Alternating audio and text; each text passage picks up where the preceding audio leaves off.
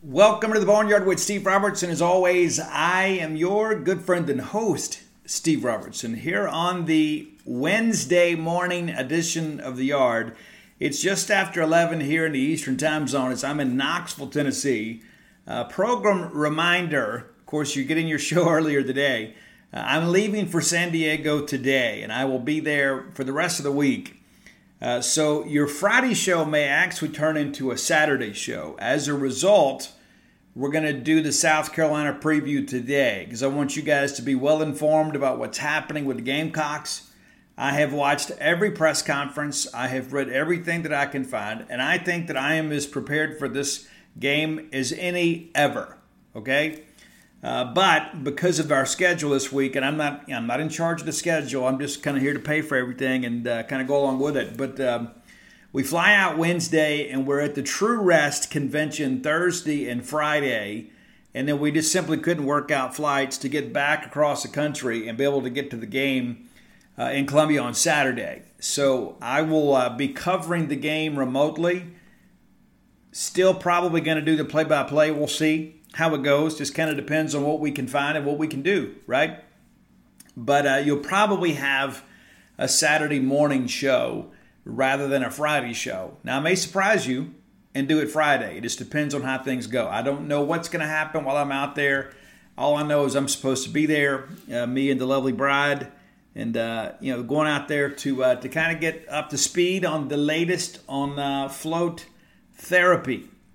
Remind you guys, too, we hope to be open by the end of the year. Things are going along great. Uh, we elected to go with uh, Tabor, a local company there in Starkville, to do our build out. And uh, our guy Will doing a great job. Matter of fact, Will was in Nashville today, kind of going over and beyond the Call of Duty. Went to uh, the True Rest location in Nashville just to kind of get a feel of the vibe, right? To say, hey, I wanted to see what these things look like. And of course, uh, our liaison with True Rest is based out of Nashville, so she spent some time with them. Will got to float.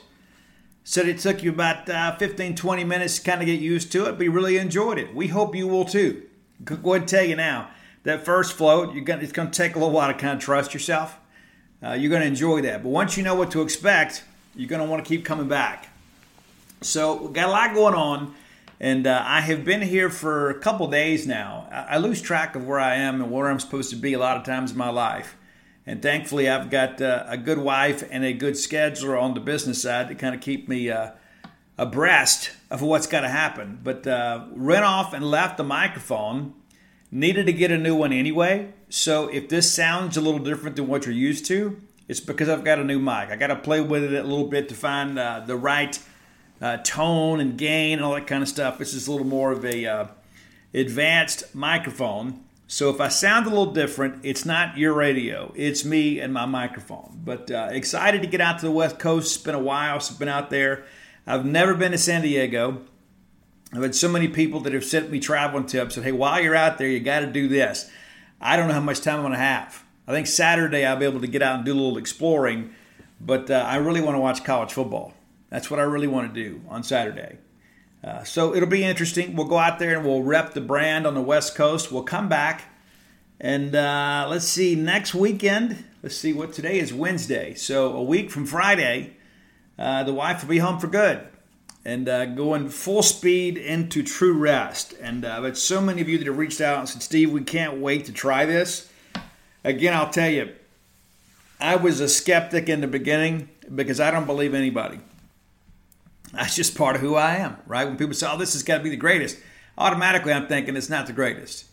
And that's a tough way to live, but that's kind of how your good friend and host looks at life sometimes. My wife said, This is going to be amazing. You've got to do it. I did it, and it was absolutely amazing. I can't wait to be able to float all the time. I'm going to float every week. I am. I can't wait because I'm the kind of guy when I wake up in the morning, like before I even put my feet in the floor, I'm already engaged. My mind is already kind of indexing about all the things I got to get done that day. So it's nice to be able to get a mental reset and just kind of let my mind be quiet for a while. It's incredible. Get to go in there for about an hour and just kind of chill, away from the phone, away from the computer.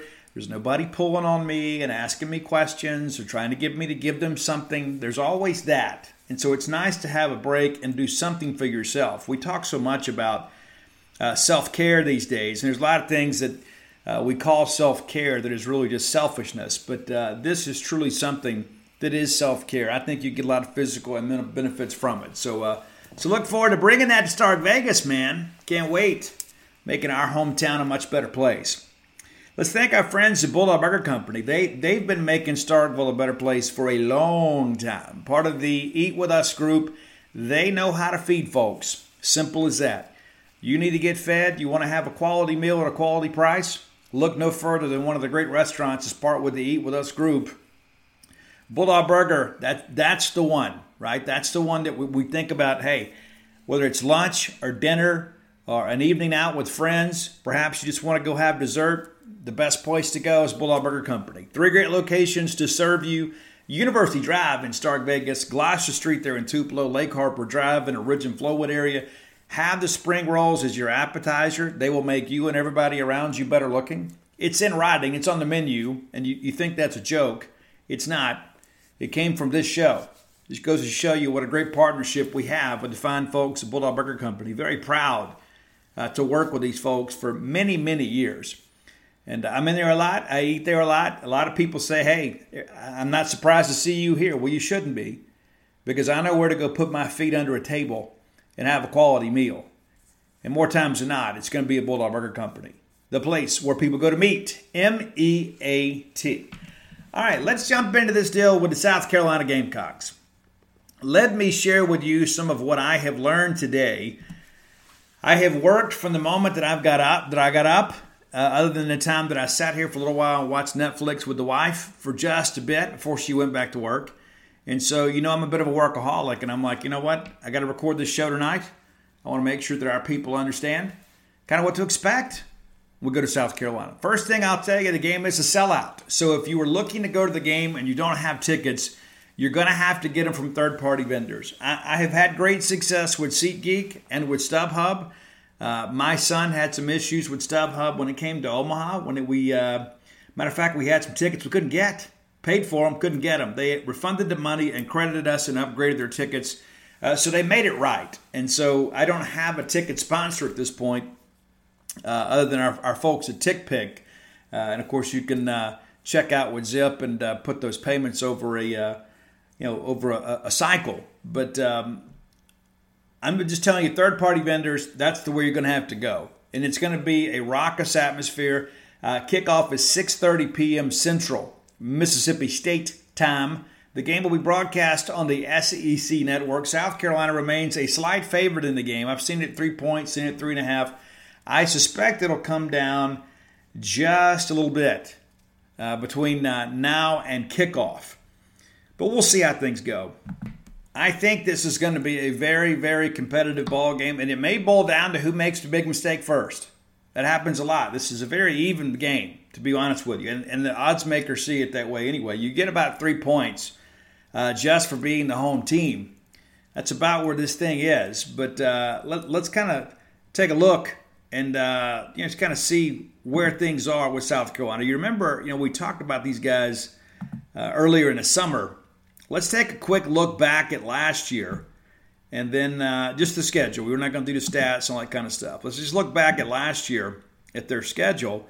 And it's weird, too. It's kind of an anomaly. It's one of the reasons why we need to change the SEC rotation. Thank goodness we are. Guys, we haven't played South Carolina since 2016. They're in our own conference. We haven't been to Williams-Brice since 2013. Remember that game? You know, we know why I remember that game? It's poor Dak Prescott right? Poor Dak lost his mom that same weekend. Had a terrible game at South Carolina. A lot of it, of course, you know, he had a lot on his mind and uh, didn't want to miss. And then uh, had to hurry back to Starkville and then get over to Louisiana.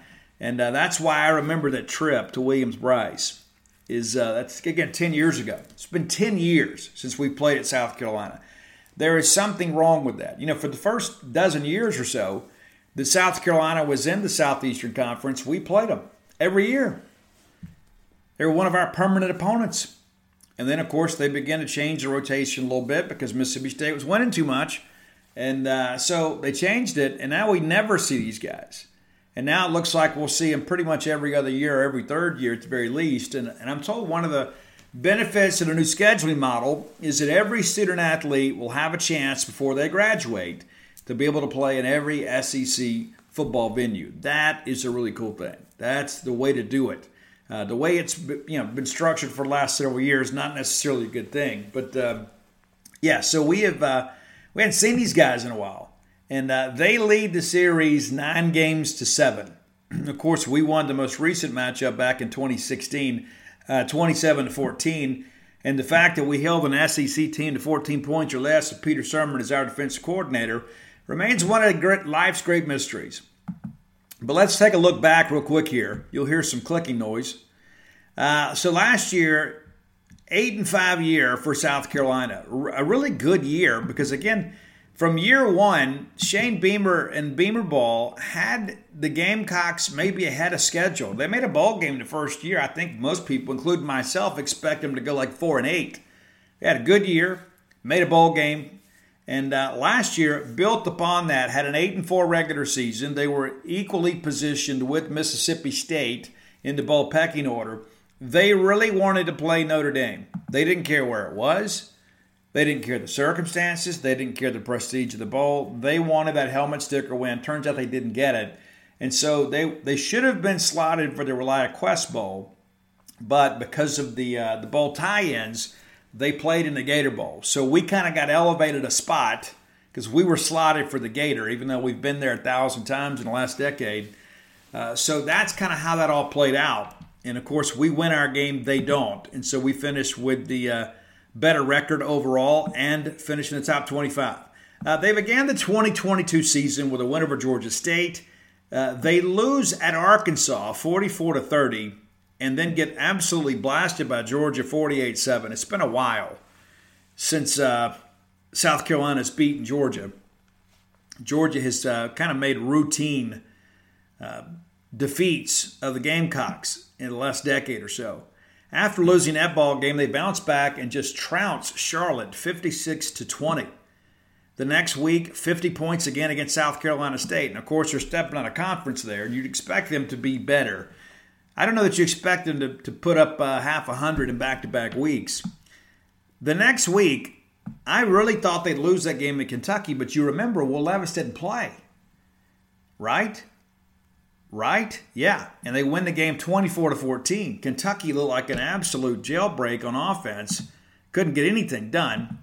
And uh, Gamecocks go in there and take care of business. All of a sudden, this winning streak is stretched to, to three games.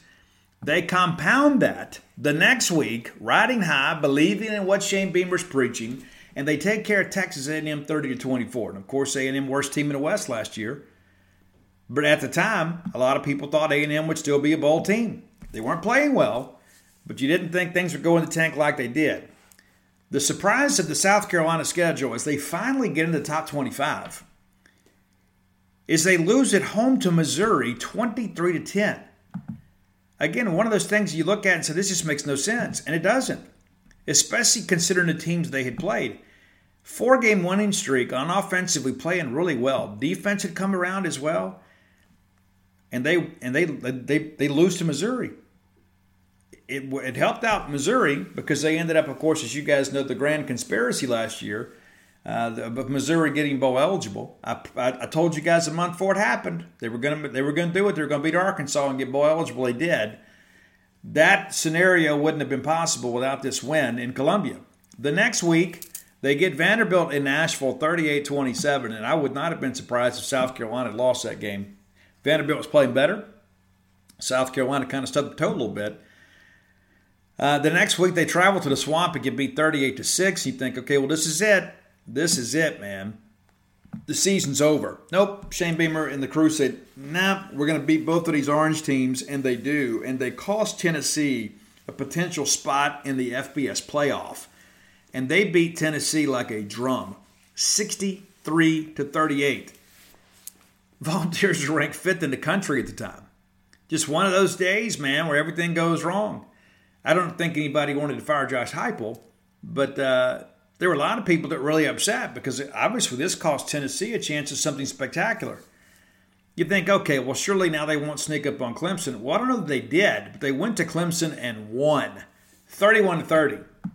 So great year last year, and of course they do lose to Notre Dame 45-38, but a very competitive game. Gamecocks, of course, ranked 19th in the country at the time of that ball game, based on the strength of those uh, last two top 10 wins uh, to close out the year. Spencer Rattler, there was some discussion that you know maybe maybe he would go pro last year. Probably made the wise decision to come back. Probably so. And uh, you know he's having a pretty good year passing football. But uh, the Gamecocks currently one and two on the season. Of course, their two losses to top 25 teams. They lose to North Carolina in Charlotte in Week One. We called that here on the show, uh, 31-17, and then they they get Furman 47-21. It was a game for a while, and there were some people joking that Furman might be the best team in South Carolina. You know, and then last week they nearly pull off the upset. It's a one-score game late in the fourth quarter before Georgia finally puts them away. And, and don't forget, South Carolina had a 14 to three lead uh, in that ball game, and so this is a quality team. But life's about to get interesting. Really interesting. You know, because of course they get. I, I love how we're positioned on the schedule. I talked about that in the preseason. After Georgia and before they go to Knoxville, before they go to Tennessee, we're kind of sandwiched in there perfectly. And listen, I get it. I know it's a home game, but you get up and get up and get up and get up and say, hey, we're just as good as Georgia, and you nearly prove that you are. And then next week, you got Tennessee lurking, a team that you embarrassed last year. So it's a nice sandwich game for us. I would feel better about it if it was at our place. But I, I feel like it's going to be okay. But uh, let's take a quick look, you know, at a couple things here uh, with our statistics with South Carolina. What's interesting to me about the Gamecocks, like, and, and you know, for those of you guys who saw that Nick Chubb injury against the Steelers on Monday Night Football, I immediately thought about Marcus Lattimore at South Carolina. Do you, you remember that? How bad that knee injury was? I mean, this is a guy that was going to be a, a surefire first round draft pick, and he had his knee absolutely nuked. And then we kind of got to know the kid a little bit better after that. And then it's like everybody felt so bad for him because he was such a class kid. You think, and I hate to call him a kid. I mean, he was a young man who could buy alcohol, but um, but you understand my point. That's the first thing I thought about when I saw that. You hate to see it, but man, at least Nick Chubb's got some money in the bank, right? You know, poor Marcus Lattimore was a guy that people thought was a potential Heisman candidate. And then his knee gets absolutely nuked, and it was never the same. And you hate that. You absolutely hate that. But uh, so I, well, I've always seen South Carolina, uh, whether you go back to the late 90s or whatever, they've always been kind of a team that would punch you in the face. They'd run the football. Uh, our Mike Nemeth, and I know I mentioned this in a note today in my first look column. Mike Nemeth, back in 1980, that's right, yeah, 1980. Uh, Mike had just shaved off his uh, lamb chop sideburns and quit wearing those uh, powder blue uh, bell bottom pants that were so prevalent in the 70s, those plaid jackets, you know. Uh, but Mike was working for the University of South Carolina Media Relations and uh, put together a Heisman campaign for George Rogers. Did you know that? Did you know that not only does Mississippi State and Gene's Page have a tie to a Heisman Trophy? Yeah, through Mike Nemeth. It's crazy. But Mike put this campaign together and really, really pushed. And of course, Rogers did his part. He rushed for over 100 yards a game in every game in the regular season, led the nation in running and rushing and wins a Heisman Trophy. And Mike Nemeth was the guy that marketed that campaign. It's crazy. And they win. I always joke. I said, Mike, there should be a statue of you on, on the campus there in Columbia. It's pretty incredible. And you know, a couple of guys that he beat out. How about Herschel Walker and Hugh Green? Yeah, from Natchez, Mississippi, Hugh Green. Pretty incredible stuff.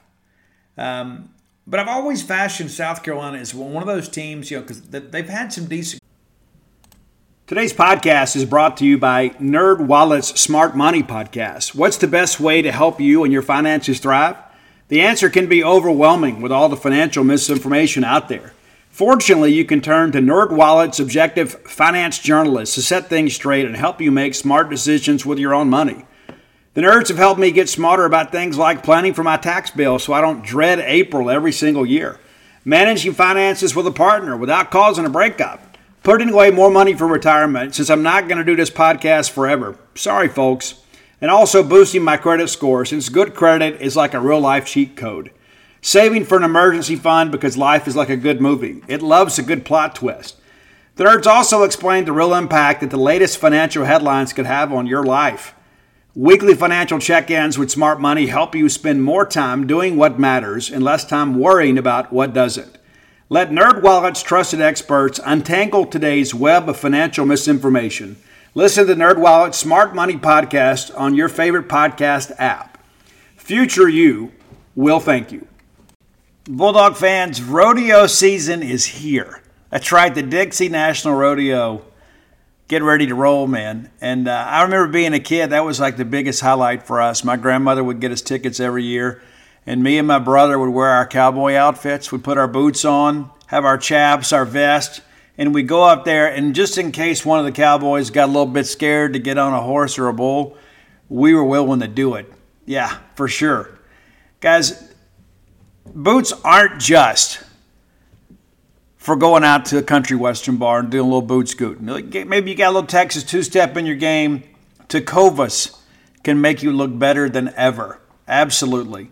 And here's the deal, too. That's the thing the versatility of Tecovas is you can wear them somewhere nice or you can live life where you don't go gently. That's what Tecovas does for you. Yeah, it's a rugged, handsome boot. It's my favorite boot brand, and it should be yours too. Be sure and check them out. Tecovas believes in Western for all people, and you can feel that when you go into their stores. When you walk in, you'll be greeted like family, offered a boot shine and a drink, and maybe even an adult beverage if you prefer. And you can get custom fitted for a new pair of Tecovas boots. You can get custom leather stamping or branding, whatever you need to make it feel somewhat individual. Look up your closest store at tecovas.com. But if you can't make it to a store, Tecovas delivers the most premium quality and most comfortable Western goods right to your door. Visit tecovas.com. That's T E C O V A S.com. And you know what, partner? Point your toes west. Quarterbacks at times, but you know, like, you know, Phil Petty was a competitor, you know, but he really wasn't a guy. He was more of a game manager, and I, I think I think he finished one game against Mississippi State his entire career. I think we knocked him out of the game. I remember Ashley Cooper just absolutely destroying that kid. Uh, but all that said, it's interesting that they can't run the football this year. That didn't make a lot of sense to me. Doesn't make a lot of sense at all. Uh, but offensively, total offense, it's uh, 1,200, 1,231 yards of total offense, and that's uh, ninth in the conference in offense. When you look at the passing numbers, and that's where most of it comes, and that's a lot of it Spencer Rattler running some RPO stuff. Second in the conference, second in the conference with uh, 1,072 yards passing. You know who's number one? It's Vanderbilt. Remember, Vanderbilt's got that extra game. So if you start doing it game by game, you break it down by passing yards per game, it's South Carolina, number one, baby, number one, averaging 357 yards a game passing. You say, well, that's pretty good. It's kind of like what we were last year, right? You know, we'd lead in passing and, and really struggle in rushing. Same thing has happened in South Carolina. Guys, they, they have rushed in three games combined 159 yards. That's it, averaging 53 yards a game on the ground, which is 128th out of 130 FBS teams. They can't run the football. You say, yeah, but they're still doing okay. Guys are one and two.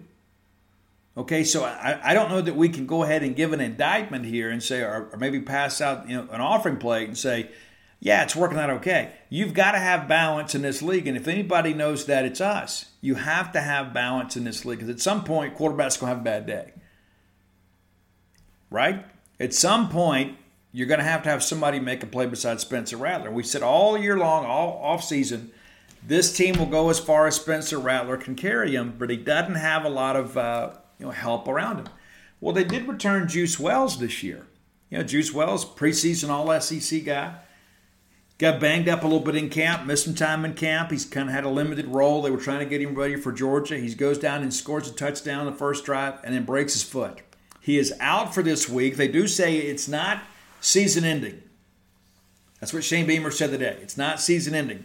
Now, I know there's some people on that beat that kind of disagree with that. I don't know if they're talking to other people or maybe they've had broken feet. I don't know.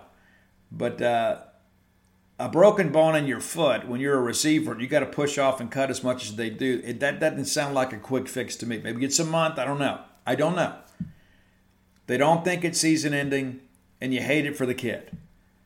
And you hope he makes a full recovery. But he is not going to play this week. And again, they have played the first two weeks for the large, most part without him. They've been really careful with him.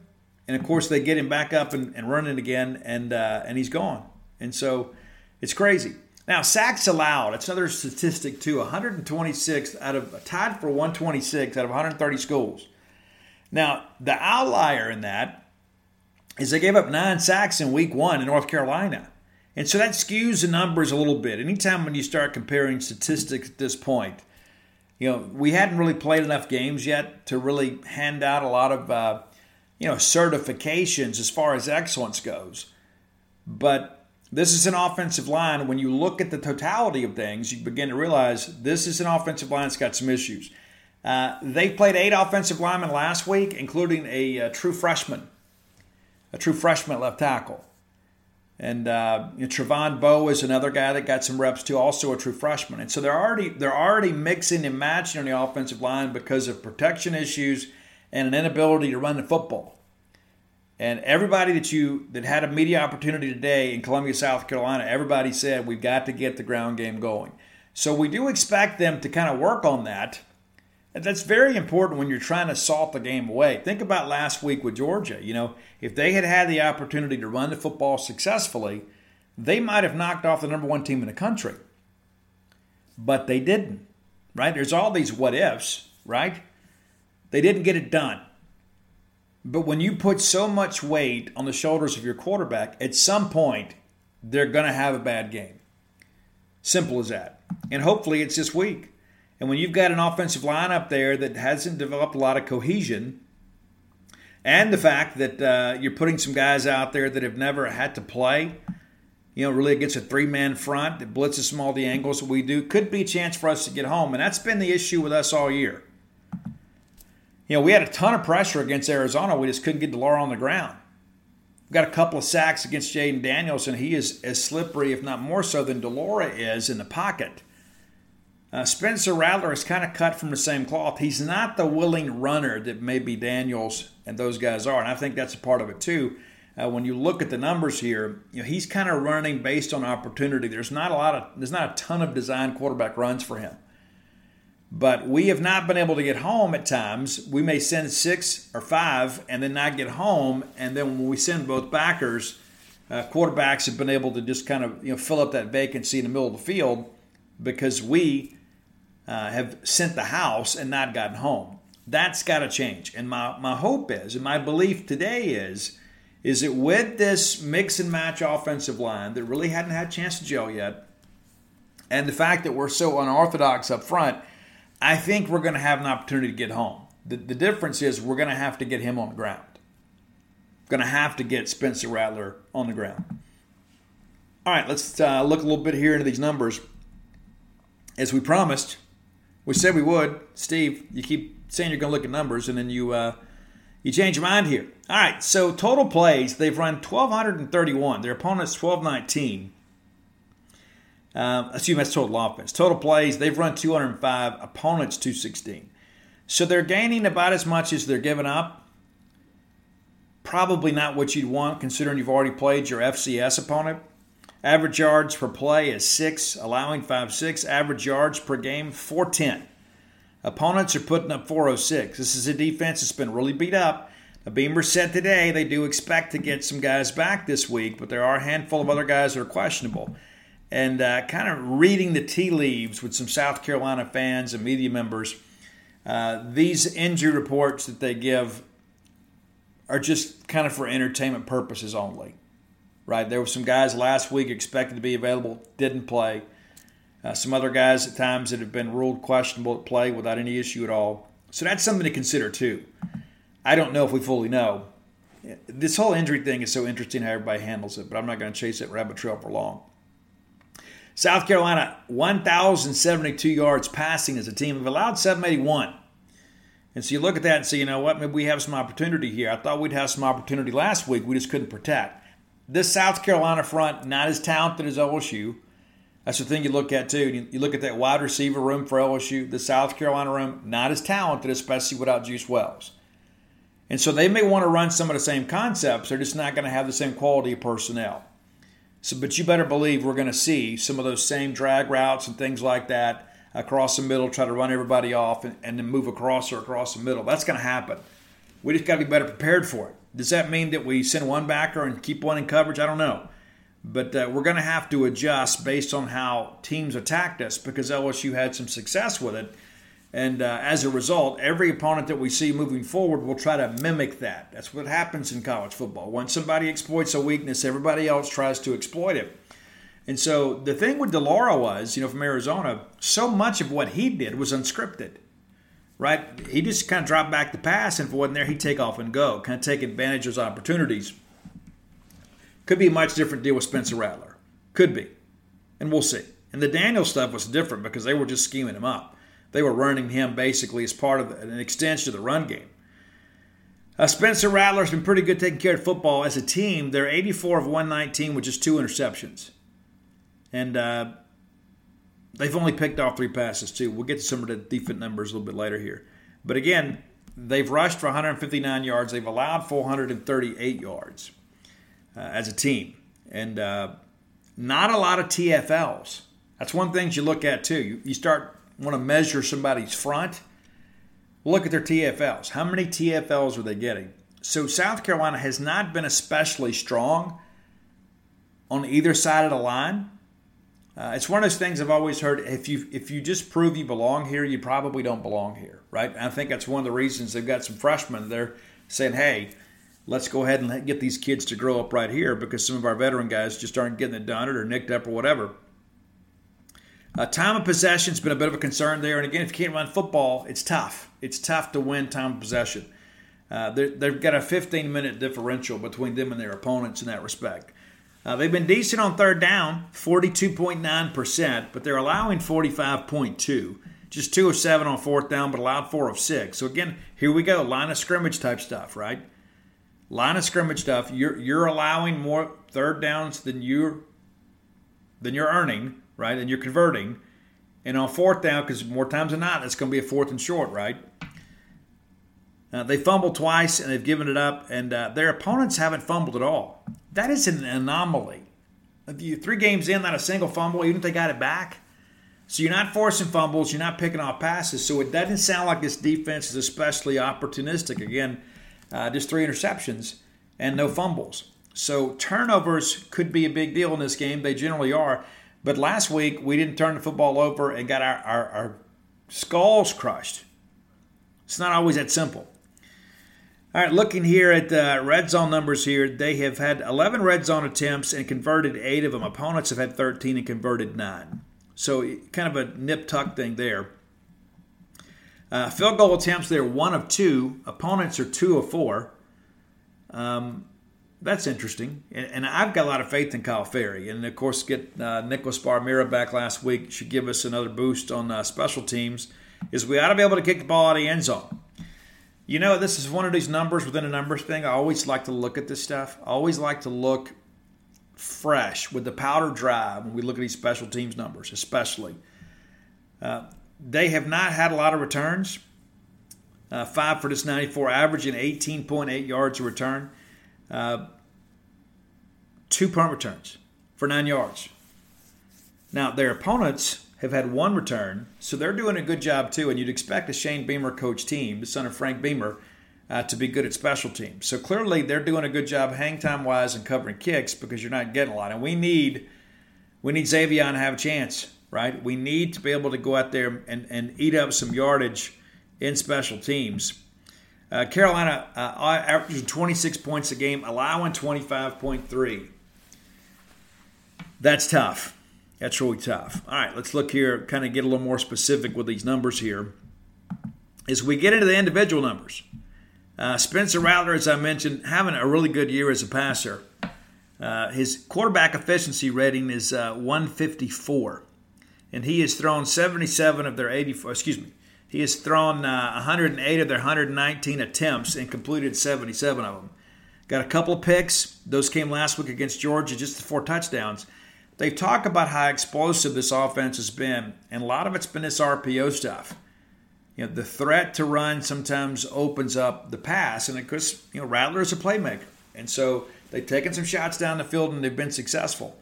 Uh, that's the thing that we got beat with against LSU, is we get kind of lulled to sleep, and next thing you know, uh, they took a shot, and that fourth down shot still just wakes me up in cold sweats, even though we're a, a few days removed from that. Pretty crazy. Right, on the ground, uh, Dakereon Joyner is the leading rusher. What would you estimate his uh, net yardage is this year? Guys, he's had 28 carries and 75 yards.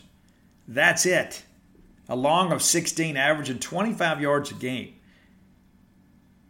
You'd think they're running the air raid, and I don't mean that in a derogatory way. They're not running the air raid. They're trying to run the football and just have not been able to establish the running game. Spencer Rattler, 24 carries, a net of 21 yards. A long of 15, he's averaging less than a yard per carry. And so, again, you look at this whole dynamic and you look at him and say he is such an athletic quarterback, but he has not been a very willing runner. So you wonder how much of that is schematic, how much of that is Beamer and the staff saying, hey, listen, stay in the pocket, scramble a little bit, and then deliver the football. That's kind of what de Laura did last year. But then they turned him loose this year. Will they turn Rattler loose as a runner? And there are going to be sometimes his instincts are going to take over, and uh, he's going to go try to make a play. You might as well get ready and expect that. Uh, we talked about Juice Wells being out for this receiver group. There's still some guys out there, and they've got some young guys they're really proud of. They think are going to be big players for them. Uh, Xavier Legette obviously is a dude for them. Uh, he currently leads them in every receiving category, 22 receptions. 367 yards. So he, I mean, he is on an all SEC pace himself. Just the one touchdown, but averaging 122 yards per game. That'll get it done. That will absolutely get it done. Ahmarean Brown is a guy that's been a little bit banged up. They, they expect him to play this week, but uh, they have been very careful with him. Uh, two games played, uh, nine receptions for him, but that's a guy that's got a lot of ability. O'Mega Blake is the guy that stepped in last week after Juice Wells went down. Uh, he's played in all three games and uh, six receptions, 93 yards. He did meet with the media in post game, uh, and it, he's been mentioned a couple times. They expect him to do some things for him. But uh, Juice Wells this year, uh, just three receptions for 37 yards. And again, this is a guy that was a preseason All SEC selection and is now not available. And you got to wonder, and you hate it for the kid. You start looking through this and start thinking, you know what? If this is a, a lingering thing, you know, what does that mean? you're only three games into this thing, and, and you start thinking, you know what? He's probably a pro prospect. I think we would all agree. But if this is going to be something that may hurt his draft stock, maybe, maybe, maybe, maybe you apply for medical hardship. Maybe you redshirt him if you can. I don't know. But uh, it's interesting. You know, again, you know, and again, they have kind of grown accustomed to not having him. They got a big emotional lift last week. Of course, he had uh, you know a couple nice catches, you know, on that uh, that first drive there. Uh, look at the defensive side of the football. Uh, Debo Williams, that's a straw that kind of stirs a drink. 29 tackles for them. Had a pass breakup and a quarterback hurry. Uh, Kilgore is a guy that got banged up in the ball game last week and uh, just could not return and uh, three games for him. But again, 23 tackles and not even playing one of the full games. DQ Smith's a guy too that they're really high on. Also 22 tackles there. Our friend Stone Blanton uh, starting at linebacker now. And hey, good for the kid, man. And he spoke extensively about his Mississippi State ties and about how difficult it was to back away from that decision. And uh, Stone with 16 tackles already this year and uh, does have one sack. That's his only TFL but uh, averaging just over five tackles per game. And you got to think if we're going to be as run heavy as people expect us to be, we should be able to stress those backers, and we'll, we'll see how things kind of progress there. One thing I thought was rather interesting, you know, when we bring guys up for media, and uh, I know it's not just me, but I like to ask about the upcoming game. And uh, South Carolina had, if memory serves me correctly, had seven players come to media today, and uh, four of them did not get a single question about Mississippi State or this weekend's game. There are a lot of questions about their recruitment and about early playing time, and a bunch of questions about Georgia. And uh, the thing that I always think about with that, and uh, maybe it's because of my coaching background or playing background, uh, when when the game is over, when Saturday's game is over, you know, a lot of my questions about Saturday are over too. Now, I may ask Zach Arnett in the Monday press conference, hey, after you reviewed the film, anything that stood out, that sort of stuff, or an injury report. But we're, we're, we're moving forward, right? And uh, I, I think, and this was maybe I'm being Pollyannish here, but I don't think the players want to talk about last week. I think the players are ready to talk about the next game. I think it's important that the fans probably want to hear about the next game too. Hey, what are we doing in practice? Are we improving? You know, what do we what do we see from these guys? You know, I think you guys want to hear our players talk about their team. And so when I go and transcribe all these press conferences, I, that's what I expect to hear. It's like, hey, Mississippi State runs this and they do this, and this guy's really good. And they didn't even get asked the questions. It's not the kids' fault. Nobody asked the questions. It's just weird to me. It is. All right, so looking at special teams here, Kai Kroeger, and just as we suspected, uh, having a good year. 14 punts, 43 and a half average, two touchbacks, um, four inside of 20, three over 50. That'll get it done, right? That will get it done. All right, looking at field goals here, Mitch Jeter is, uh, seems like there's always a Jeter at South Carolina. Uh, one of two on field goal attempts, and that's the thing I think about too. Is like that's all you've had. I mean, just two attempts, and it's not like they're finishing a ton of drives. Uh, they were in position last week to uh, to kick a game time field goal, and uh, Spencer Rattler got sacked. Uh, Mitch Jeter also 14 kickoffs this year, nine of them touchbacks. Now you got to feel like he's going to be a little bit jacked up, but you start thinking here. Number one, you don't want him to kick off a lot, but just over half the time, he's kicking a touchback, which means that a little bit less than half the time, it's a returnable kick. He had kicked anything out of bounds, and so maybe Tulu gets a chance. Know, we talked about that last week. Even as LSU as great as they've been, um, they have not consistently put the ball in the end zone as a as a kicker. And so Tulu had a couple big returns. We couldn't do anything with them, but uh, nevertheless we had them. And so I think it's important, again, to look at the South Carolina team uh, and respect them, but also understand they've got some real problems too. Uh, we get so acutely aware of what's happening with our team, sometimes we forget that other, there are no perfect teams out there, right? Uh, and South Carolina, obviously one of our contemporaries, you know, we're kind of similarly situated when it comes to budget and talent and things like that. Uh, so this is a chance for us to go up there and win a ball game. And I'm gonna go and tell you now. I, I know it'll be an unpopular pick. I expect State to go win a ball game. I think we're gonna win a ball game. It's gonna be tough to go on the road and do that. Uh, but when you begin to kind of break down these numbers and kind of think about, you know, kind of where things are, I don't think we're a good matchup for South Carolina. And I think Mississippi State's biggest opponent right now is Mississippi State. I think Kevin Barbay and that group, they got to figure out what works for our kids. I do expect to see Mike Wright play more uh, this year. Mike had a good game against South Carolina last year. They didn't win it, but Mike played really well. And so I think you're going to see Mike a little bit more. I think Will starts and is on a short leash, but I think it's probably going to be, you know, some design stuff for Mike. It's a little more extensive than you've seen. That's just what I believe. And we'll see how it goes. But I do think State's going to go win the ball game. Uh, but I think it's going to be one of those ones that probably comes down to we probably need to make a play with our defense on the field uh, to end that ball game. But when you start looking at this South Carolina offense and people are talking about how explosive it is, it's very one dimensional. And all of a sudden, if you're putting all this pressure on your quarterback to make these plays, and you've got a blitz happy scheme like Mississippi State has against an inexperienced offensive line, you could see why Spencer Rattler perhaps might make some mistakes with the football. Uh, so again, is he capable of beating us? Absolutely. Is he capable of giving us a football game? I believe that too. There have been some games with him that he has done some things that just didn't make a lot of sense. Uh, he's playing more within himself this year, but uh, I like the matchup for us. I think it's going to be a great ball game. Wish we could be there. Uh, we'll be on the opposite coast. Uh, need you guys to pull us through. All right, kids, time for today's top 10 list. As always, brought to you by closewithblair.com. That's C L O S E with Blair, B L A I R.com. You can reach Blair directly at 601 500 2344. Again, 601 500 2344. Now, Blair is a mortgage expert. There are a lot of people in the mortgage industry. I would not steer you wrong about something this important.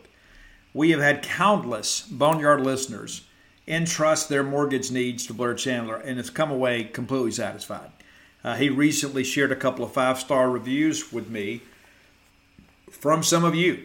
Uh, didn't include a name. Just said, hey, this is a Boneyard loan. Look what they had to say. Pretty impressive stuff. You're going to get great service.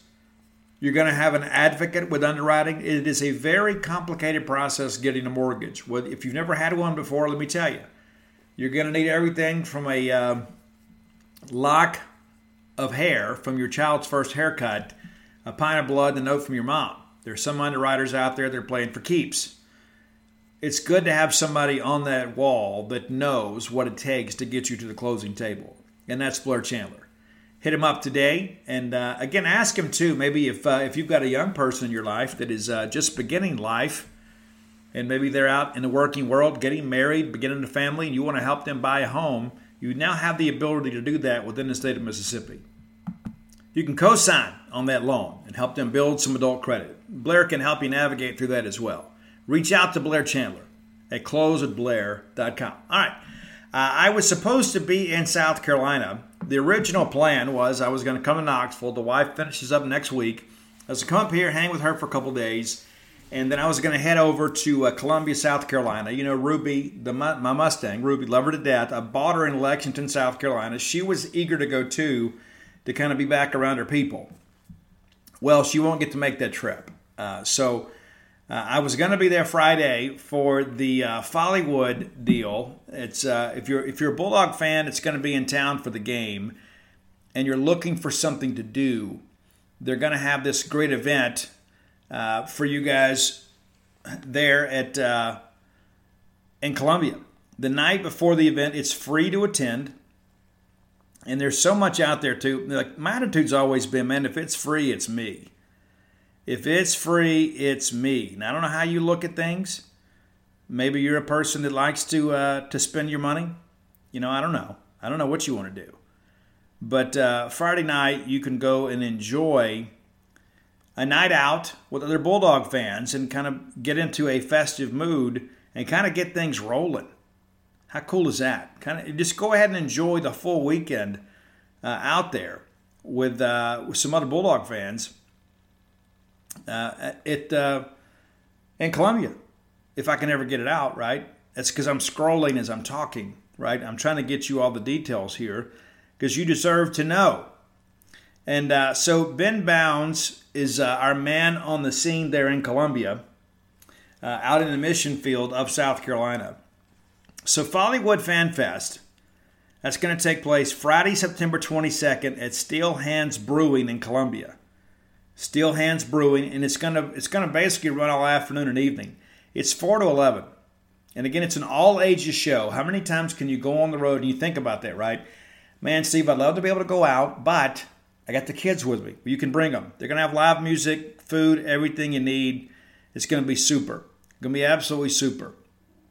Uh, just to give you an idea here, uh, they're gonna have uh, Gritty Flywright, who is a Mississippi State alum. RL Cooper Music, and some other acts. Uh, be pretty pretty awesome there. Sponsored by Cathead Vodka and Hoyt Hayes Construction. It said 4 to 10.30. Now it's saying 4 to 11. So I guess we're trying to pack in even more fun. So be sure and go check that out. Again, that's Steel Hands Brewing in Columbia this Friday night. And so since I couldn't make it to the appearance, and, and Ben was great about it. He understood. And uh, I, I hate to disappoint people it's uh, one of those things about me that um, my wife will probably say it makes me a people pleaser. I don't know that I agree with that. But I told Ben, hey, how about you do the top 10 list for us? And so he did. So this is the music of South Carolina. There's probably a band on here you're expecting. And they're here. They're not as high as you might think, but they're here. All right, so Ben Bounds, this is his top 10. I have not gone through and vetted these songs out. So if this list does not meet your level of satisfaction, uh, the burden of that lies on the shoulders of one Ben Bounds. But uh, I, I'm sure it's a great list. But number 10, Edwin McCain. Do you remember Edwin? I'll Be? Yeah, it's a song. If you haven't sung that at karaoke to your significant other, uh, what are you doing with life? Off the Honor Among Thieves album, it's the track Solitude, and he is a Greenville, South Carolina native. Be sure and check that one out. Number 10, Edwin McCain, Solitude. Number 9, from Clemson, South Carolina, it's a band called Cravin' Melon. I don't know anything about these guys, but I like the name, and it kind of suggests to me that they're probably uh, probably a jam band or something like that. Off the Red Clay Harvest album, it's the track Sweet Tea, dating back to 1997. Number eight, one of the legends, an American legend for sure. It's Chubby Checker. And what a great time. It's Pony Time Again album. I remember that. Do the Pony. I remember that. It's 1961. It's before my time, but I remember having that. My mom bought me bought us that record. I don't know why. I guess she wanted to teach us to twist. I can still twist. And so uh, Chubby says, Let's twist again. That's your number eight song, Chubby Checkers, Let's Twist Again. He is a native of Spring Gully, South Carolina. Number seven, it's some crazy boys from uh, Charleston, South Carolina. However, the front man of the band Guilt Ridden Troubadour is from Vicksburg, Mississippi. How about that? How about that? And it's co-written with Blue Mountain frontman Cary Hudson from Sumrall, Mississippi. I know right where that is. That's down in the 601, in case you're confused. Uh, I even know where Oloh is. You know where Oloh is? You know where Oloh Flats are? Yeah, I do. But it's the song Lights. And again, uh, some Mississippi ties to this great song. And uh, band founded at Charleston, South Carolina. Another band from Charleston. It's Band of Horses. Off the Everything All the Time album from 2006, the track is The Funeral from Band of Horses. Number five, we mentioned him. He's gonna, you're going to be able to see him live. He's the headliner at the uh, the Follywood Fest this weekend. How about that? How about that?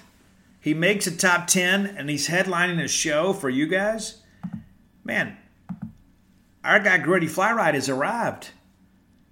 From his famously unknown album from last year, it's Load the Gun. Gritty Fly Right, Load the Gun number five. And again, you can, if you like this song, make your way out to Steel Hands Brewing this Saturday, this Friday, excuse me, and see Gritty in person. You might could even get your picture made with him. I'm sure he'd be happy to sign some merch for you. All right, number four, it's uh, Shovels and Rope. And it's a great track, Boxcar from the self titled album from 2008. Here's cool Cary Ann Hearst parents, both Mississippi Delta natives. She grew up in Nashville before moving to Charleston, South Carolina. Yeah, so some, some Mississippi roots here for Carrie Ann. I'm sure she's a lovely and talented lady. Number three, the band you've been waiting for, and you thought these guys would be number one. And if I put this list together, they probably would have been number one. But again, this is Ben's list. It's Hootie and the Blowfish. Now, rather than go with uh, you know an original Hootie and the Blowfish track, which you know is a rule for the top ten, so we have to go ahead and deduct some points from Ben's performance right here. We don't do covers on the top ten list.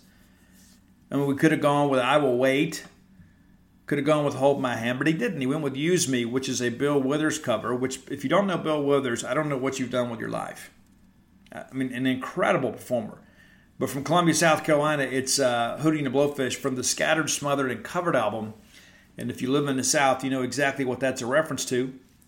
Number two, it's the Godfather of Soul, baby, James Brown. You know this one? Get up. I feel like a sex. Feel like being a sex machine. Yeah, parts one and two. From 1970, and a native from Barnwell, South Carolina. Did you know that? Did you know James Brown was from South Carolina? You probably thought he was like from Brooklyn or Harlem or somewhere like that. No, no.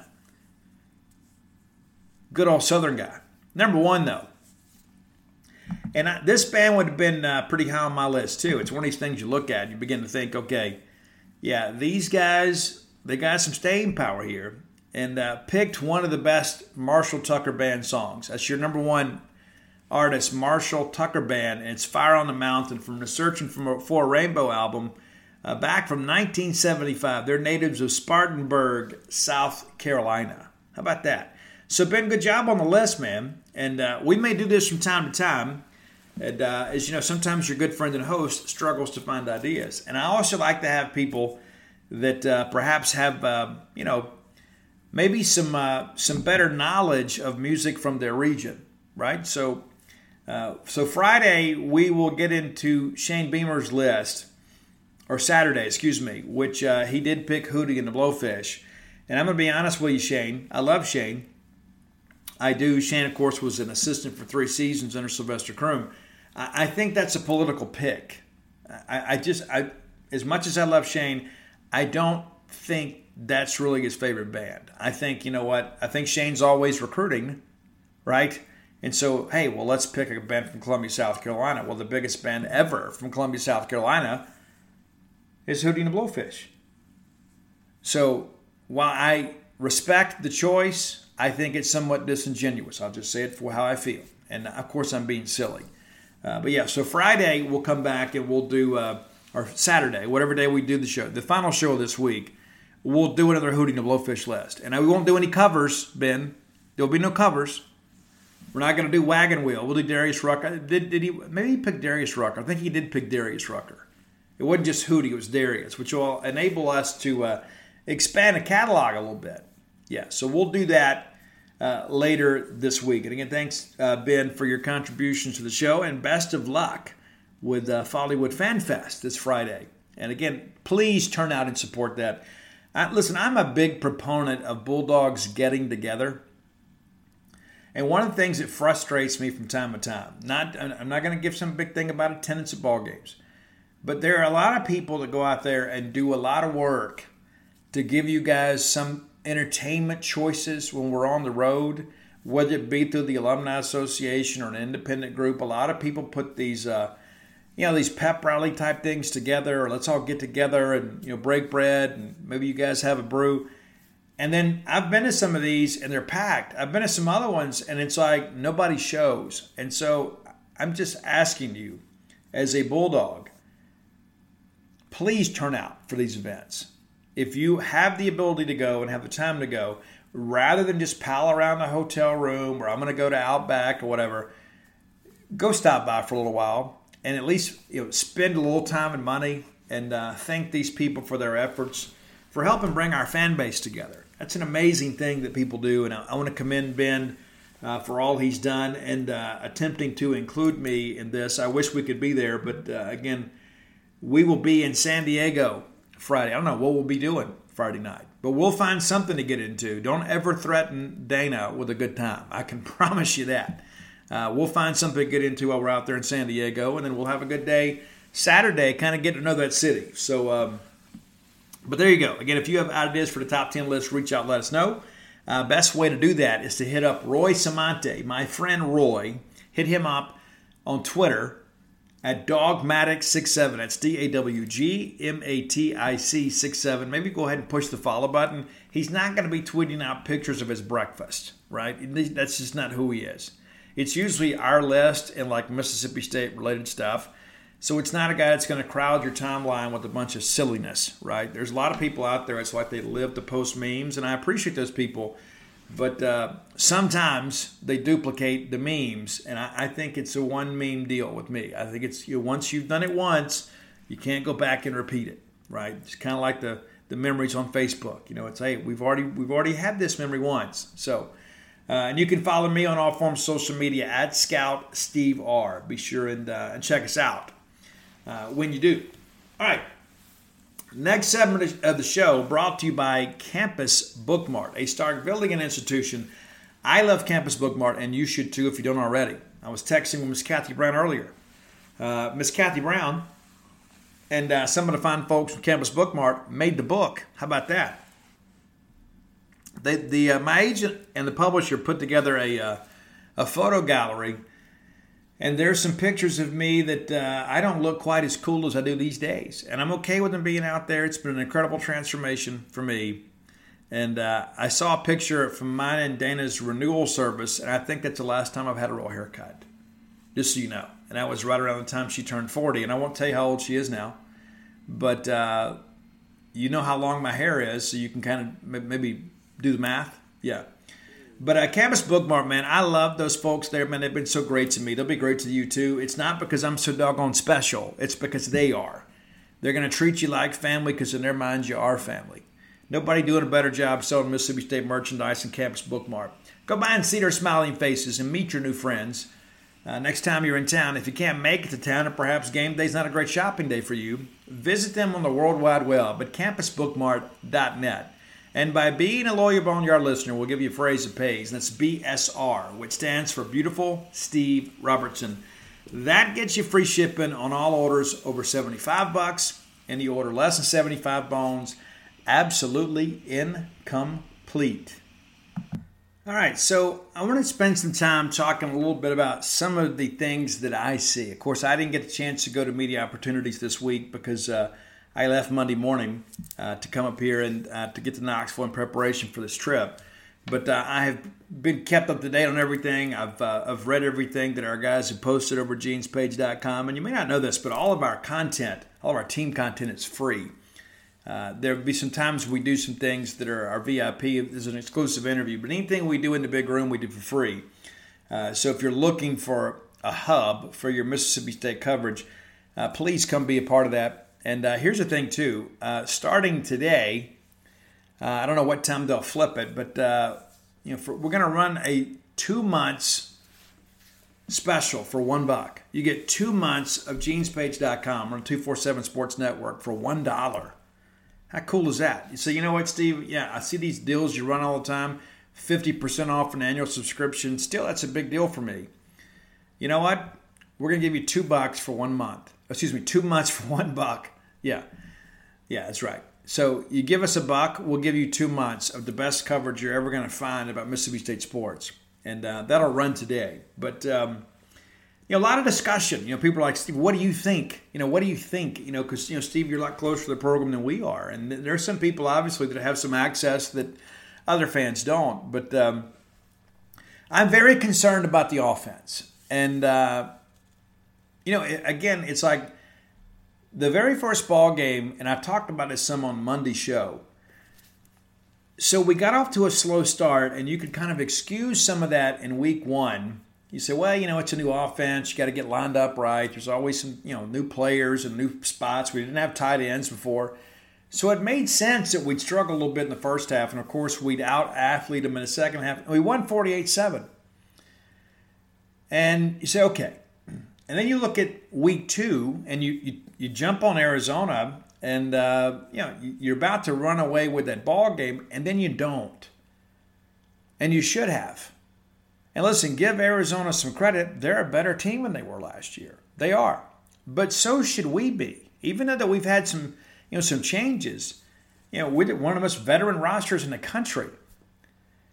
And so, yes, they're an improved team. Yes, they have had a, a dress rehearsal against our defense. But defensively, we played pretty well in that ball game outside of these mad scrambles. And there were a couple other plays too that were inexcusable, like giving up that 55 yard pass right before the half. I mean, those kind of things just cannot happen. But offensively, we took our foot off the gas. And I said in our recap of that ball game, sometimes success is the enemy of innovation. Because what happens as a play caller, you continue to just kind of ride the horse that's running the fastest, right? You jump out there and say, hey, we're getting four yards here, six yards here, 14 yards there. Let's just keep running the football. Well, then when they adjust, you've kind of gotten your quarterback out of rhythm. There, there's some things that we've done that are not quarterback helpful. And that's the thing with this scheme that maybe I misunderstood. Pardon me, I hit the mic there. Um, I expected this offense to be a little more quarterback friendly. Now, nothing's more quarterback friendly than the air raid, right? But we were told from the very beginning I remember asking uh, Zach Arnett after we'd hired Kevin Barbay, you know, uh, you, you, basically chose to retool the offense. And he goes, Well, yeah, we're still going to be running a lot of the same concepts of the air raid in our passing game. And so I expected that to mean some continuity for Will. there will be some things that were kind of in Will's wheelhouse uh, that we were going to continue to implement. And that made perfect sense to me. I, I don't see a lot of similarities in the passing game through three games that we saw last year. Now, of course, it's a different scheme, but if we're going to run some of those same elements, when are we going to run them? That's the thing that, that, I, that kind of strikes me here is I think sometimes we're asking Will to do too much. And, and, and again, I, one of the things I get tired of, and I'm, I'm going to be honest with you about it, there's so many people that are so cruel and cold hearted when it comes to Will Rogers. And this guy has gone out there and played his absolute heart out for this football program. He has. And you know, there have been some games down the stretch he didn't play well. Like like today, there's this revisionist history, and people are like, "Well, when's the last big game he had? You know, when's the last good game he had? Oh, Arizona. He had a really good game against Arizona. We just didn't have him throw it enough. What was he, 14 of 18 in that ball game? Yeah, and, and missed on his first two throws. And, and listen, Will looks to me like maybe he's a little bit unsure of himself at times. He does. Will's going through a transformation as well. But I think we need to do some things that kind of make Will feel like Will again. Instead of, okay, this is what you do. You've never done this before, at least as a college quarterback. You know, maybe we put him in some situations where he's just comfortable. That's the big key for me on his offense. We've got to get Will Rogers comfortable. Period. We've got to get him more comfortable. Now, if that involves play calling, then, that, then that's that's what it does. If that involves us settling the offensive line, because I'll be honest with you, I think this musical chairs thing that we're running at offensive line is not necessarily conducive to good offense. I think you pick your five and you roll with them, and later in ball games, or if somebody gets a little bit nicked up, you know, maybe maybe you make a change there. But you know, I, I think sometimes, you know, it takes time for an offensive line to learn to play with chemistry. It takes time. And obviously, we have two very good offensive line coaches. I'm not in any way suggesting that I know more than them. But I think one of the things that happens in pass protection, and with all the moving parts we have on offense, because we do a lot of pulling and we do a lot of shifting, there's a lot of things that we do. And so when you learn to play as a unit, when you have five guys working as one unit, I think the closer you can get to that standard, uh, the closer you get to it is going to be because of reps together as a collective group. Uh, that's how I see it. Now, of course, I don't know all the in, inside of this. You know, maybe, maybe there are some guys out there that are not performing up to expectations, and they're they're working some other guys in to say, hey, you know what, we got to try another guy here. This guy's not handling his responsibilities. Yeah, I don't know that. I, I don't know the nuance of the plays. I don't know all the responsibilities or the keys. And you know what else? You don't either. Now, we all have strong opinions about this. But I never thought we'd look up in week three, and Mississippi State is the 14th offense out of 14 teams in the Southeastern Conference when it comes to total yards. And guys, it's by a hundred, nearly a hundred yards. Now, just ahead of us is Alabama. Now, their quarterback problems are well documented. Really bad game last week, right? Uh, you look at Arkansas; they're right there at 12th and that's with KJ Jefferson, but they're, they're they're missing their key running back at Rocket, so you'd expect them to have a little bit of a dip there.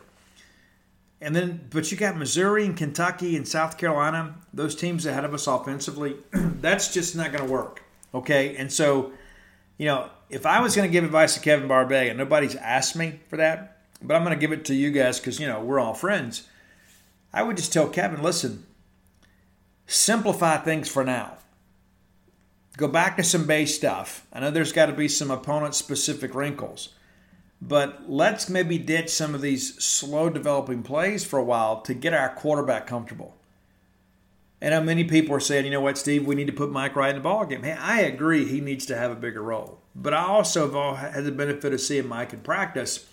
And guys, a lot of his misses are really big. They are. Now, is he an electric athlete? You better believe it. That guy's amazing.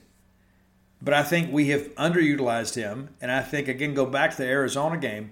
If you never pass it, people never respect the pass. And so they're sending five, six, seven guys. As soon as Mike snaps the ball every one of those linebackers is firing off because they don't respect him to pass the football. Now we we threw it last week, and I don't know that Will makes that play to be honest with you, uh, because Mike had to basically sprint out left. Uh, to, to free himself, and then of course uh, he finds Antonio Harmon, who basically walks into the end zone. But the way that LSU was pinning their ears back and kind of getting off, I, I don't know that Will could actually, I don't know that Will could get to the spot to make that throw. And I don't say that to be critical of Will. I'm just kind of being critical of the entire package here. You know, here's the thing about sports.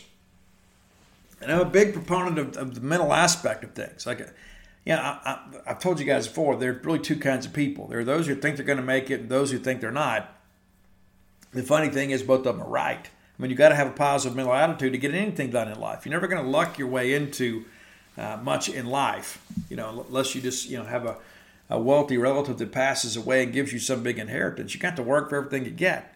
But here's the deal, man, and, and take this from a former high school baseball coach that had to take high school wide receivers and turn them into outfielders and teach them how to bunt just to field a competitive baseball team. It doesn't matter how bad you want it if you're not good enough. That's important to understand. There's sometimes people say, well, you know, you know, Steve, uh, you know, the coach has got to get these guys ready. I go back to Jackie Sherrill. I mean, one of the first things that he would always say when he was questioned about this stuff, and you, if you were around back then, you know exactly what I'm about to say. Jackie's answer was always, well, you got to have players. You got to have players. You could have the best game plan in the world, but if you don't have the personnel capable of executing that at the proficiency in which you expect – your game plan is worthless. You don't win on a game plan, you win on a scoreboard. And sometimes maybe you got to simplify the game plan a little bit. And, and I, I, still don't know that we're utilizing the receivers enough. Um, you know, we talked about having balance. That was a big thing. We're going to have more balance. And uh, we have skewed too far in one direction. And, and I think in many respects, we have done some things uh, to confuse our quarterback. And that, that, again, that's not to be critical of Will. I know many of you want me to get on here and just say, tell you that Will Rogers is the entire problem. We make a coaching change, make a, a quarterback change, everything's going to be better. I just don't believe that. I don't believe it. I think there are some philosophical things that we have to evaluate as we move forward this year. And again, maybe we're trying to do too much too fast. You get into SEC play, you know, it'd be great if we're like Kentucky or these other teams that have. Uh, you know, three games against the Mississippi School of Math and Science, and then the you know Louisiana, you know, college at at uh, at Pineville or whatever. You know, that'd be different. You know, then, then you can kind of mix and match and experiment, and, and it's basically a glorified scrimmage. We haven't had that that luxury. You know, we start out with an FCS team and go right into a Power Five opponent, and then play LSU. Now you look at South Carolina; they're kind of in a similar situation. They've already played two Power Five games right out of the gate. You open up North Carolina, you know, you only get that one FCS opponent a year, but uh, their non-conference schedule is South Carolina this year is tough. You get UNC and Clemson. It's tough. And I think we all see it for that, you know. And so I don't know that we know a lot about South Carolina yet because I don't know the quality of their their, their team. I, I think they're concerned about their ability to run the football. I'm just kind of concerned about our ability to kind of line up and run a play. And, and that sounds kind of self loathing, and I don't mean it to. I just don't want it to be a jailbreak every play. Now, we're not going to see a lot of fronts like LSU. Is South Carolina as athletic up front as LSU? Absolutely not. And that's not to say they're bums.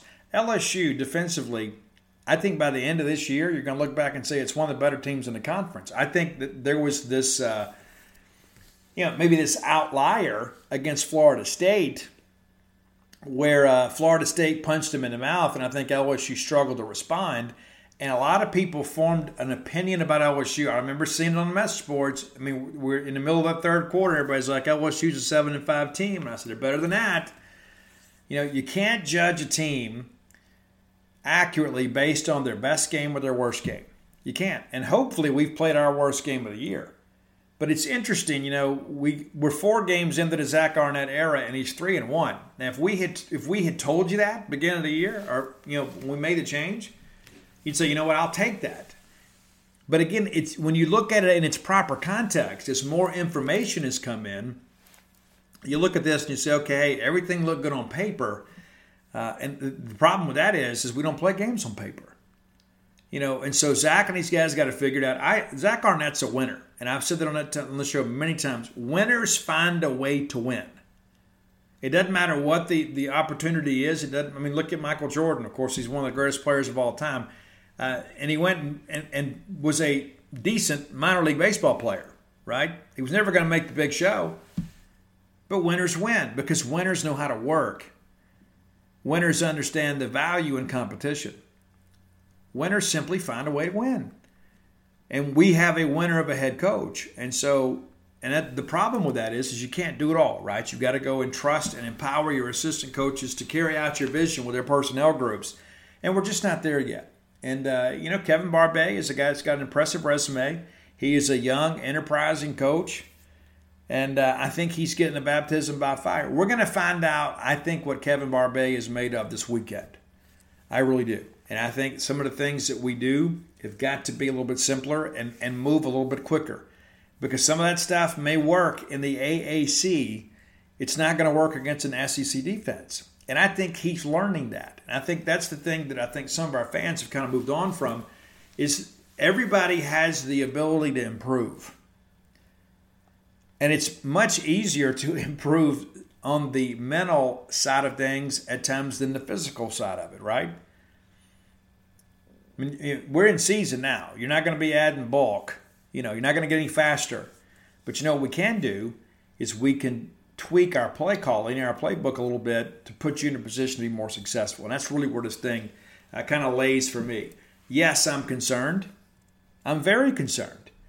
You know, it's not just because of the fact that it impacts our business. I love Mississippi State. I want Mississippi State to be successful on all fields and courts of play. I want us to compete for championships. And that's one of the things, too, that, you know, listen, Clark Lea, I think, you know, Vandy talking about being the best program in the country is, is a joke. But I respect the guy for saying it. And the thing that I have learned about that, you can speak things into existence. He's like, hey, I want to do this. I don't know how, but I want to do this. And you start beginning to research that and you put some time and effort into it. Next thing you know, you can do it. You may not do it at the level that you want. You know, I know a lot of people out there that want to write books that uh, probably couldn't write a pamphlet. And, and I say that with as much love and respect as I can. It is a very difficult process writing books, and I can't even begin to imagine what it's like to put a game plan together or put a playbook together to go play and compete in the Southeastern Conference. So I'm going to stay in my lane. But I want to tell you that I think this offensive uh, philosophy can work, but we have got to change some things, especially when we play the elite teams in this conference. I'm not saying you got to dumb it down, but you've got to account for the fact that there is a talent deficiency and when you're asking your offensive line to block for four, five, six seconds, you're asking for a sack. You're asking for a rushed incompletion. You're asking to look rough and ragged. And that's exactly what happened on Saturday. So all hope springs eternal as we get ready to head to Columbia, South Carolina. But uh, I think a lot of that's going to, I think if you start getting some continuity on offense, you're going to see some better play on defense too. It all works hand in hand. All right, final segment of the show brought to you by our friends, man. I told you guys I've made some new friends, and uh, they could be good friends to yours to you too. Listen, there are 156 acres of development property. It's being sold at auction Thursday, October the 12th. Go ahead and write your calendar. Many of you said, you know what, Steve, I've always wanted to open a business or perhaps uh, own a piece of Starkville. How would you like to be neighbors with Mississippi State? How about that? You got the opportunity to do that, kids. You do because uh, one of these tracks butts right up against the North Farm. There's so much of this, man, and I've been out toured the property. I absolutely love it. Sewer, water, electricity, all in place. It's not like you're just going buy a pasture. Like this place is ready for development. Uh, so you can visit 2 Sterling Drive and uh, go by and be a part of all this. And uh, we're going to have some more showings Sundays after some home games. The next showings, Sunday, October 1st and Sunday, October 8th. It's going to be 10 to 2. And then the Wednesday before the auction, 10 to 2 as well. Uh, bidder deposit 25000 for the entirety of the property. If you want all 156 plus acres, you can do that. Uh, 10000 per tract. And, there, and, that's now been split into uh, five tracts. You can get more information uh, by visiting our friends at International Auction LLC. Their phone number is 1 888 861 0999. Again, 888 861 0999. Uh, how cool would it be to live five minutes from Dudy Noble Field or Davis Wade Stadium or Humphrey Coliseum? You can tailgate at the house. And I have gone and seen these properties, and I've, and I've, I've shared with you guys before. If I was moving to Starkville now, and I had the the, uh, the resources, I think this is where I'd want to be, man, because you're in the county. There's no zoning out there, and uh, if you're looking to do some development, you can do that too. You know, if you want to go build maybe a multi-family complex out there, you can do that. Maybe that's an investment property for you. Maybe it's one of those situations too where you're like, hey, you know what, Steve? Uh, I want to retire up there and I want to build like some apartments and just live off of that. You can do that. It's pretty cool. And again, I love looking at all this stuff. You got the, the western parcel is 10 acres. It butts up against the North Farm at MSU. Very scenic, man. How beautiful is that? And you've got right along Highway 82, you got 20 acres right there. Right, I guess it's actually 182, but um, you got 20 acres right there, and then it butts up. So that, like, if you want to put some apartments, it'd be great. There's the center parcel with 18. My favorite though is the Sandy Creek parcel. It's 85 acres, and you got all these lakes out here, man. It's amazing. Many of you have thought about it, man. You said, you know what, one day I want to move up there. Well, this is a great chance for you to do that. And again, uh, it's going to be coming up here before you know it, man, on the 12th. So uh, we'll keep reminding you about it, but uh, it, it, would behoove you to get out there and go check it out. And uh, just maybe do a ride through out there and go to one of those viewing sessions and kind of get some more information. I think you'll be glad you did. And again, everything is pretty much there from an infrastructure standpoint uh, for you to go ahead and get started. Going to save you a lot of time, money, and development. All right, let's spend some time. We had a baseball scrimmage on Tuesday as well. Uh, maybe you didn't know, but uh, since we're on the road this week, things are a little bit different schedule wise. But um, we have pitched it a little bit better as of late. You know, Friday was kind of a you know kind of a rock'em sock'em robot game where we kind of threw the ball around a good bit and um, and we had a couple walks here and there, but uh, we had a really good day on the mound on Sunday. A little bit longer game and uh, later in the ball game, kind of got a little bit elongated. It was a seven-one ball game.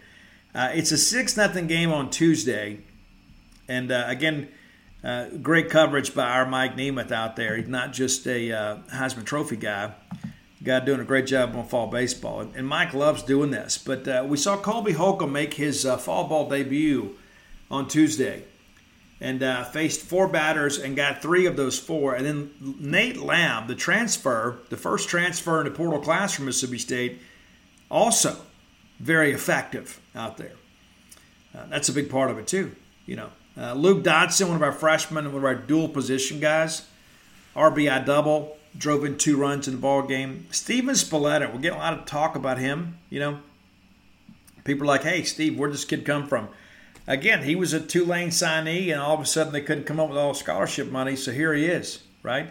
Uh, Gage Haley pitched, uh, had a nice nice outing for him too, and um, you know we got some new names you're going to have to become uh, you know familiar with, but um, there's a bunch of new arms that are going to really challenge here, really really challenge for playing time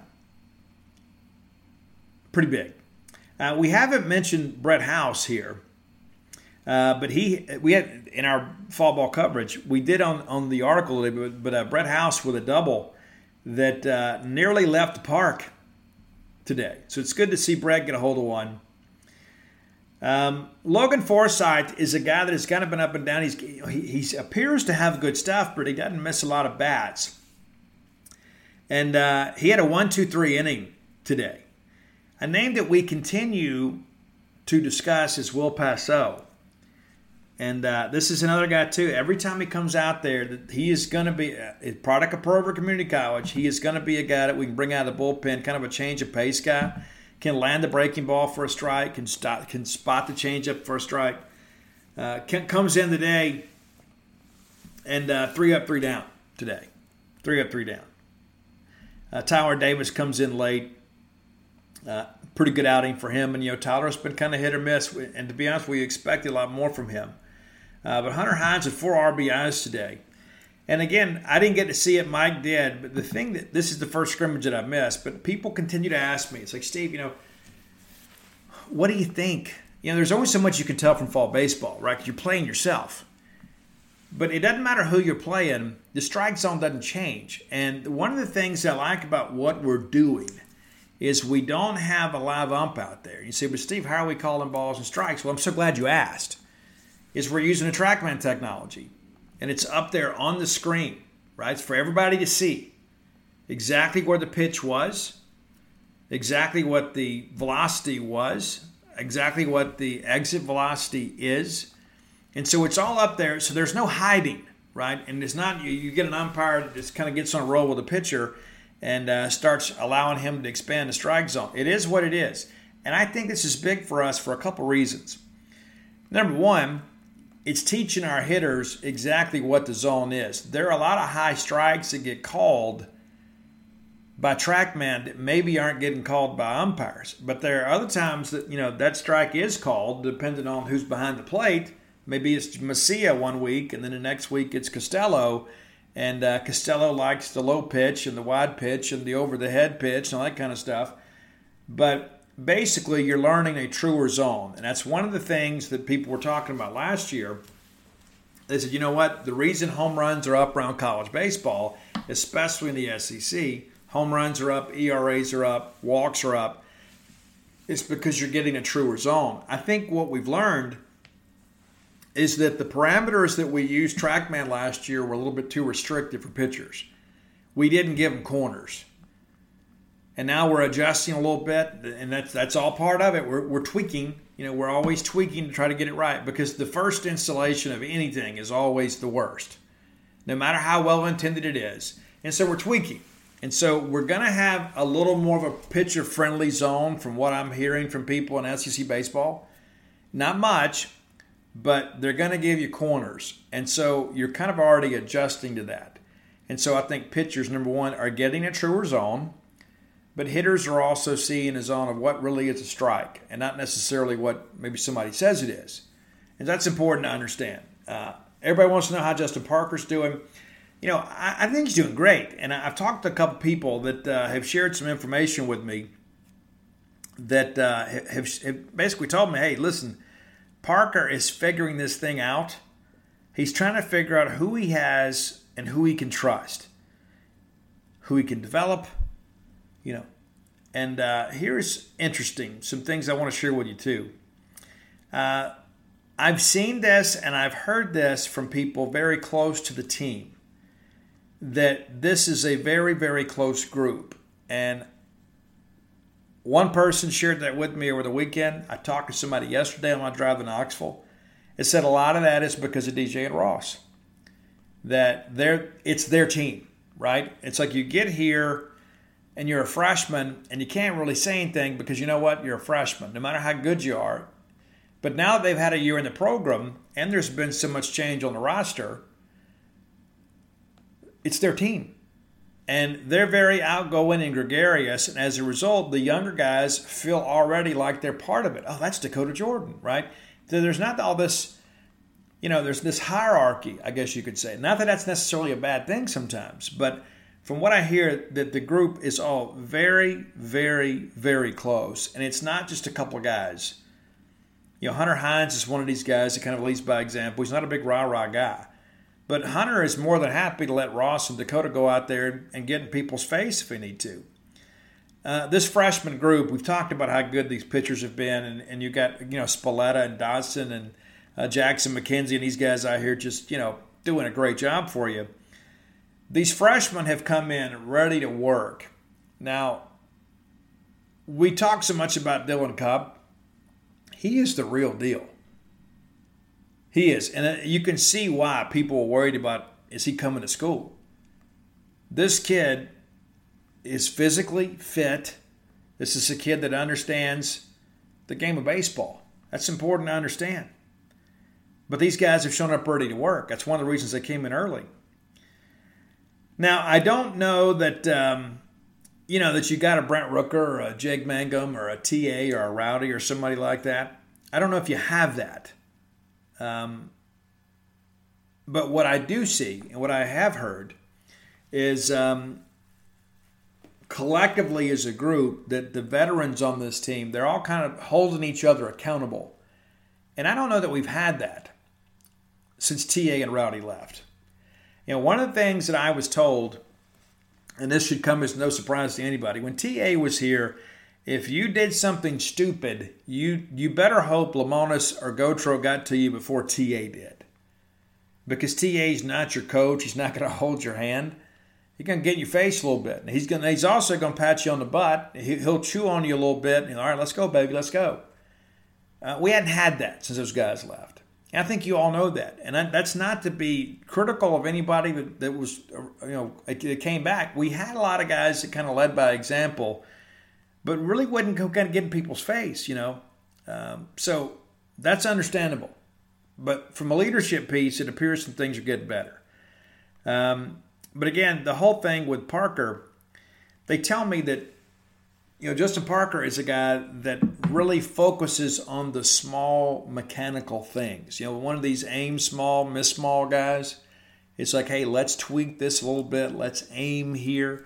And that there is a lot of movement stuff with him. You know, before we just kind of got out there and rocked and fired. It's like, okay, listen, we believe in you.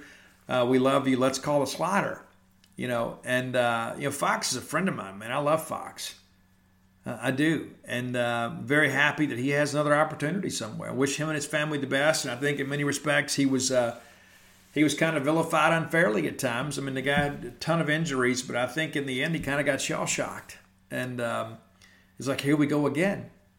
But Parker is coming with a new approach, and I, I, can tell you when when I went in to interview Justin Parker, you had a couple of your Bulldog pitchers in there just kind of working on their own and kind of working on movement um, and of course, when, when, I say movement, doing some stretching and type exercises uh, that enable them to have better mechanics throwing, which of course hopefully will reduce injuries, but also to increase strike throwing.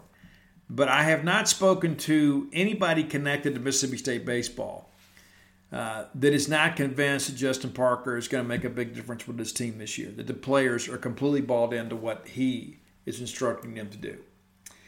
All right, if you haven't done so, go to whenthebottomfalls.com and you can pre-order the newest book. Everything's, I mean, the hay's in the barn. We're just waiting on this thing to print. We should have a delivery date for you here in the next uh, week or so. Um, yeah, I've signed off on proofs. We've captioned pictures. I mean, there's just, you know, now we're just waiting. You know, we're waiting to get things done and get books on the shelves. And uh, it's a very important book for me. And I'll be honest with you, I looked at the final proof and I shed a few tears. I did. I'm very proud of that book and very eager to share my story with you guys. And uh, again, a lot of things in that book that uh, even some people in my family don't know about. They're going they're going to be surprised, just like the rest of you. But uh, also too some pictures that uh, the publisher picked, you know, to use. Kind of a surprise to me. But uh, I'm eager for. Uh, I shared one or a couple with some friends tonight that made the book and didn't know it, and that was pretty special to me to be able to share that with them. And I'm not going to embarrass them uh, with their responses, but uh, it was very emotional. It was. But there are a lot of people that have uh, done some really good things in my life, and I appreciate all their contributions. And if you're looking for Stark Villains gear, you can find it at starkvillains.com. And don't forget, too, the next few days, uh, two months of genespage.com on the 247 Sports Network for just $1. Be sure and come be a part of our merry band of misfits. Until next time, Let's all live our lives in a way we make more friends than enemies, and people can see a difference in the way we live.